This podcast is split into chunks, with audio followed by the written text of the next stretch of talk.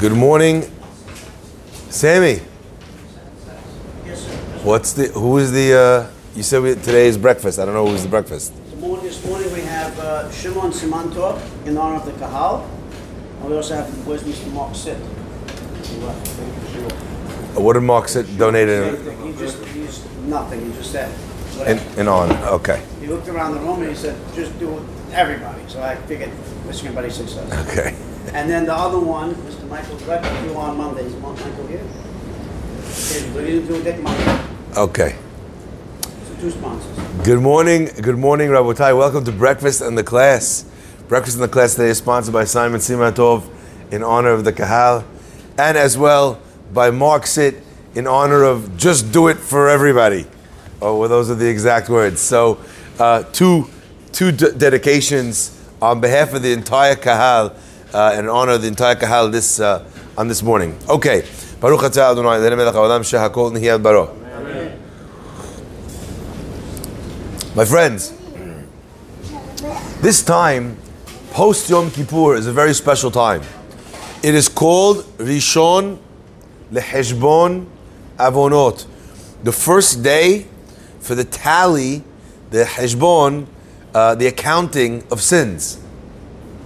And our rabbis tell us that this period of time, it seems as if, right, um, that the period between Rosh Hashanah, between Kippur and Sukkot, which is called that day, the first day of the accounting of sins, makes it sound like the pieces, the pieces in between, the days in between, are not counted for sin. What does that mean? We go wild? One more time. If you're calling the first day of Sukkot Rishon Lecheshbon Avonot, right? Then all these days in between, well, there's no Avonot, and our rabbis explain that the Jewish people are so busy with doing the mitzvot of getting ready for, for Hag Sukkot, who has time to sin? I don't know if the Chachamim sometimes uh, they uh, were uh, fully aware of our uncanny ability to sin very quickly. You know, I think in a digital age as well, you have plenty of time to sin. It doesn't mean that there's no time physically to sin. It means something, I think, uh, perhaps a little bit deeper. It refers to this idea that when a holiday is kept, when a holiday is performed in its uh, ideal way, then the result of the holiday is not celebrated on, it's not felt on the holiday exclusively, it's felt and experienced after the holiday. There's a fascinating question that gets asked with a famous answer, but I'd like to delve into the question and the answer a little bit more with you today. We know that on Yom Kippur, we say Shema Yisrael, Hashem Elokeinu, Hashem Echad, and then everyone together thunders, Baruch, right? And we say the pasuk that comes afterwards, Baruch Shem Kivod. That line, all throughout the year, is said quietly. It's said in a whisper. And there's one day a year where we say it out loud, the day of Kippur. Why is it that we say it out loud on Kippur, and why is it that we say it in a whisper all year round? Our rabbis explain that this pasuk was actually it was lifted, it was stolen, or perhaps a better word, it was uh, commandeered. Uh, Moshe Rabbeinu goes up to heaven, and he hears the angels using a slang. It was the first example of cultural appropriation. Moshe went up and he nailed, he nabbed the slang of the angels. He brought it down to earth and he told and he taught the Jewish people, this is what the, the angels say. We should also be saying this pasuk, Baruch Shem Kivod. But because we're not on the level of angels, because we sin, because we make mistakes, so what do we do? Baruch Shem, we say uh, those words, we say them in a whisper. On Yom Kippurim, a human being doesn't eat, they don't drink, there's no marital relations, there's no comforts, there's no um, leather shoes, there's no uh, anointing with oils, all these different things that are uniquely human, done only for the fact that we are creatures of comfort, okay? There's no ulterior purpose for it, there's no spiritual purpose for it. So on a day where we act like angels, we are capable of saying Baruch Shem out loud like the angels. The famous question that's asked, though, is that it's interesting because we begin saying Baruch Shem at what time? In Arbit, in the evening service of Yom Kippurim. Right then, at that moment in time, your stomach is filled to the brim with food. You had so much water and Gatorade, it's up to here. If you sneeze, you'll lose half of your food, okay? That's how fill much you filled yourself up. Sometimes it's even painful, like, you know, in your stomach, you had too much to eat before the fast. So it's interesting that we consider you at that time loaded up on food, right? To be like an angel. What's even more ironic, as our rabbis point out, is if you look at the end of the holiday, in Arbit after the fast, so we haven't walked out of the synagogue yet. Right? We're still in Yom Kippur mode. We just came from Ne'ilah. We're going into Yom Kippur. Already you can't say Baruch Shem. Why? Now is when we have much less food than we had the night before. We're after Yom Kippur Mechila Slicha Chapara. If anything, if you had to choose one of those evenings to say Baruch Shem out loud, which evening should it have been? The first one or the second one? Second one. So this is a very powerful question. And the rabbis give a, a beautifully instructive answer. And the, the, the concept of the answer, obviously, is larger than its context. The answer is that when a person on the night of Kippur has their stomach full, they are heading into Yom Kippur. They have no thoughts of eating or drinking on their mind. There's no thoughts of uh, uh, intimacy or leather sandals. The only thing you're thinking about is Yom Kippur. Where your head is, where your thoughts are, where your direction is, that's where you are. On the evening that we finish Kippur, it is true that you have no food in your system and your body is an angel. But where are your thoughts? The cake, the cookies, the coffee. You see the way we're praying. My rabbi used to say a line, I quote this line often. He says, if you want to see the level of Yirat Shamayim a person has, watch how they make a beracha to break the fast. Is it or is it Baruch Ata Amunai Elokeinu Melech Haolam Shehakol? Yeah, right? How do they make the beracha? When your mind is running away from holiness, where are you? You're there. When your mind is running to holiness, where are you? You're there. And our rabbis give us a concrete example of this. In the Beit HaMikdash, there were many different rooms. There were rooms that were built inside the Beit HaMikdash proper, but they had no uh, egress. There was no exit from the room into the Beit HaMikdash. It only exited outside the Beit HaMikdash. So you could imagine, uh, it's not what it was, but imagine there was a coat room. So it's on the outside of the wall. You go inside, you put your coat in, you do whatever you need to do. But there's no reason for that room to exit into the Beit HaMikdash proper. So it has no leaving, no. So it's inside the Beit HaMikdash. But its exit is only to the outside. The halacha is if you have a korban, that's only allowed to be eaten in the space of the Beit HaMikdash or the Hechal or the Azara, okay, or the courtyard. So you're allowed to eat that korban in any area which is part of the Beit HaMikdash. Now you have another room that's built outside the walls. Outside, it's not in the walls, outside the walls. But its only exit is to inside the Azara. Physically, where is it? Outside the walls. Where does it exit to? It exits to the inside of the Beit HaMikdash. In that place, you're allowed to eat the korban. We see this concept of, of the mind and the body translated into halachic concepts with regards to the room. Why? Because if the exit from that room is into the Beit HaMikdash, even though it's outside, it's considered inside, because that's where it's heading. You have a room that's inside the Beit HaMikdash, but its exit is where? To the outside? Where is it considered? Outside, because that's where it's heading. My friends, and this is the point. Our rabbis are trying to teach us by calling this holiday Rishon HaHeshbon Avonot, we're calling the day of Sukkot, the first day of the accounting of sins. We're telling you that the days between Yom Kippur and Sukkot are too busy. There's too much going on to sin. They don't mean physically it's impossible to sin.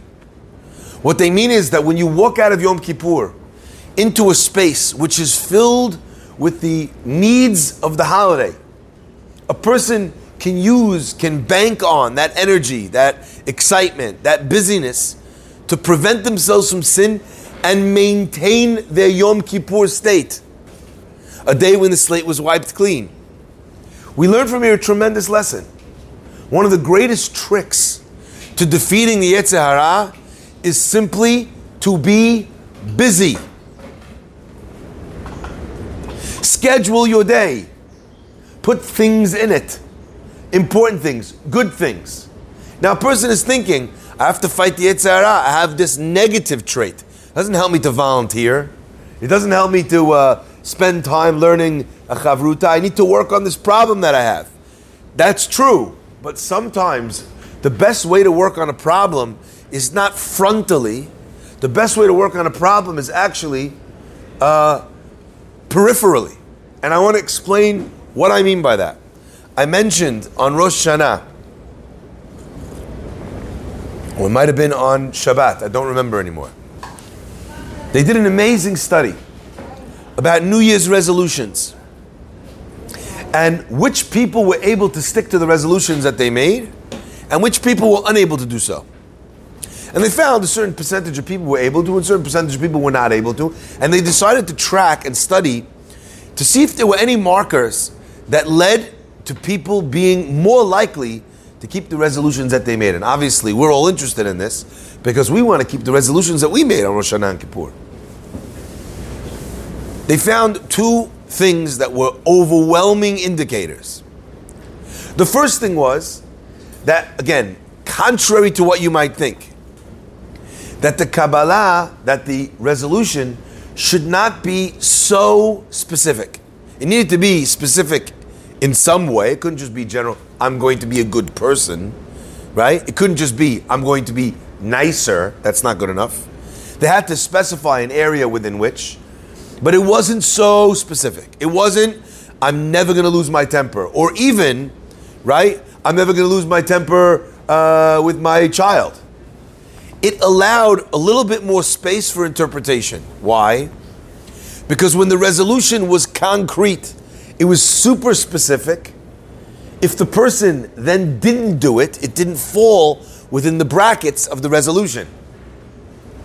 So if a person decided, as an example, I'm going to learn uh, more Torah, or they said, I'm going to learn an extra two hours every day, if they learned an hour and a half, they failed.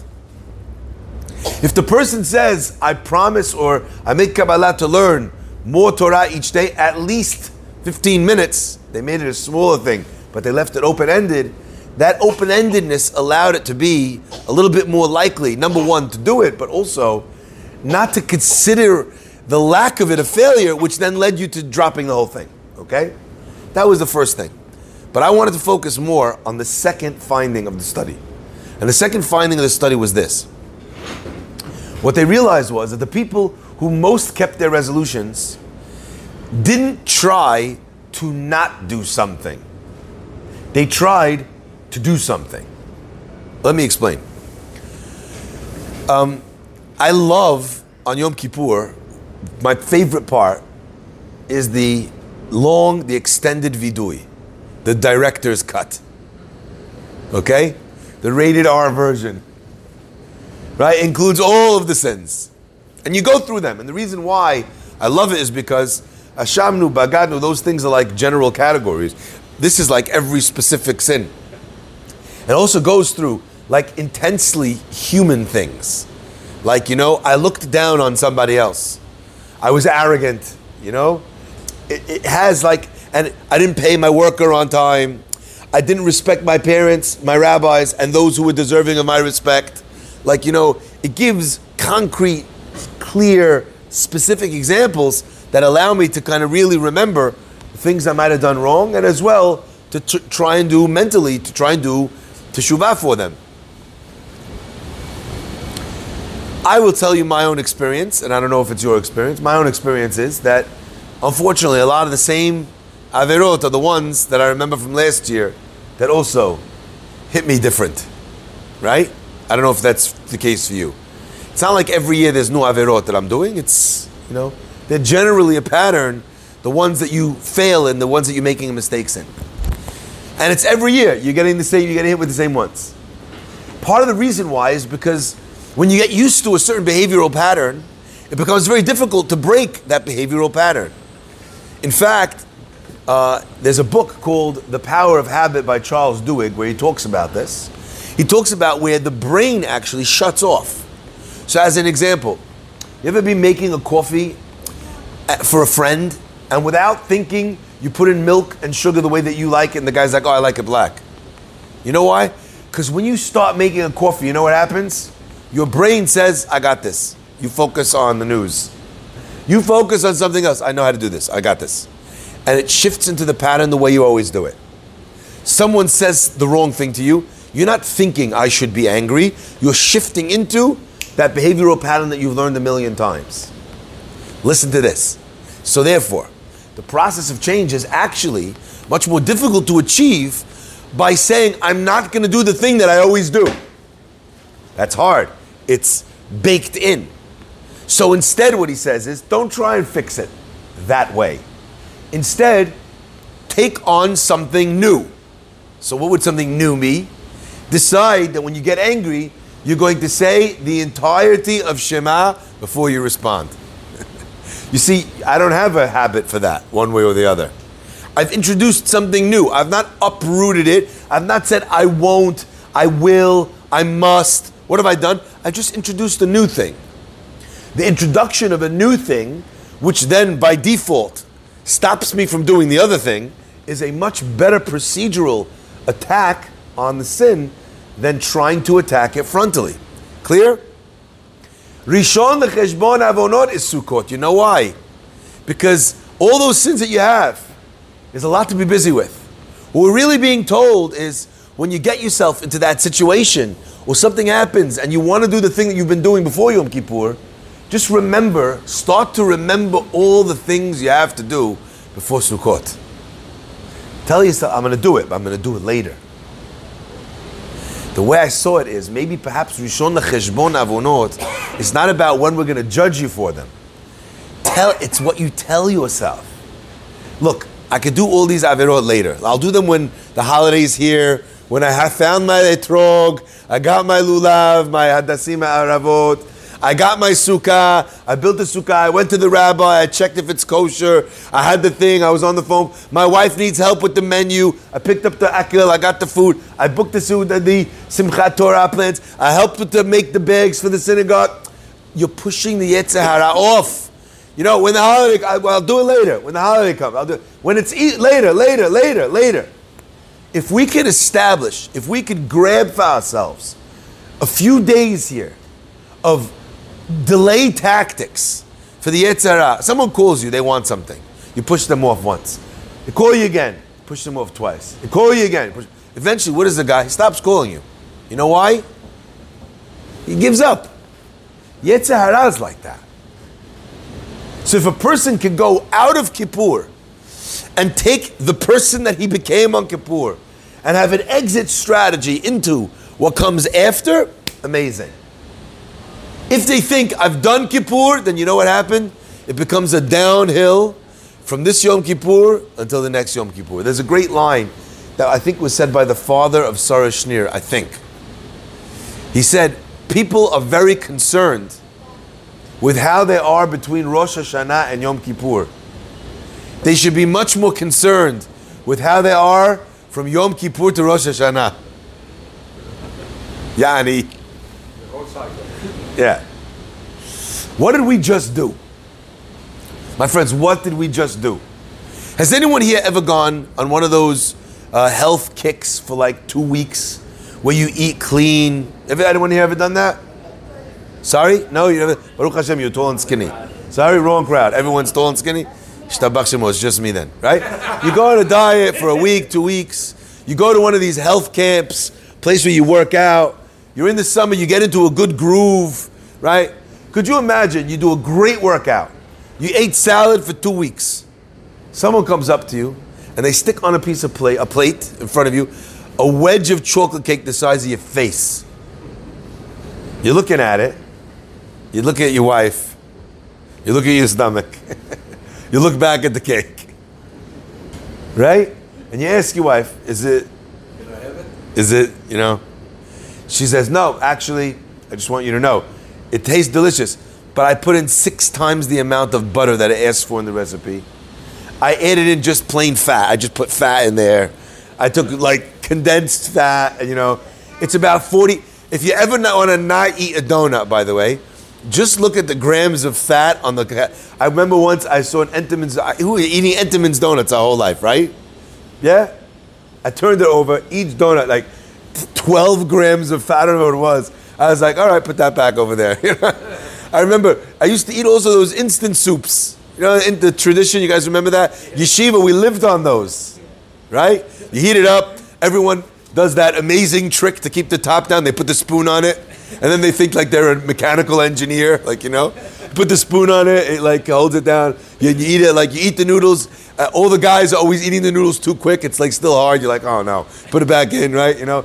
The problem with eating the noodles, the noodles are not the problem. But if the noodles are a little hard, then that pea is going to break your teeth. Okay? You've been there. You've been there. Okay? Right? So you eat it. You, you have that. I had the soup. I could never break kick the habit. I know how unhealthy it was. You know when I broke the habit? I saw on the label 15 grams of fat and so much salt. So much salt. Okay? Now I want to just explain to you. Okay? I knew in my brain, I knew in my brain that this was not good food for me. I knew that my whole life. But there was never a time when I thought, you know what makes you grow strong and healthy? Donuts. There's a reason why donuts are round. They're trying to tell you what you're going to become. okay? My friends, I knew it. But seeing it and then realizing that when I went to the gym and the guy told you that if you're on the treadmill for an hour, running your brains off, how many calories you burn? You know, 600? Yeah? You're spinning like the bike where you go Majnun. How much you burn? A thousand calories.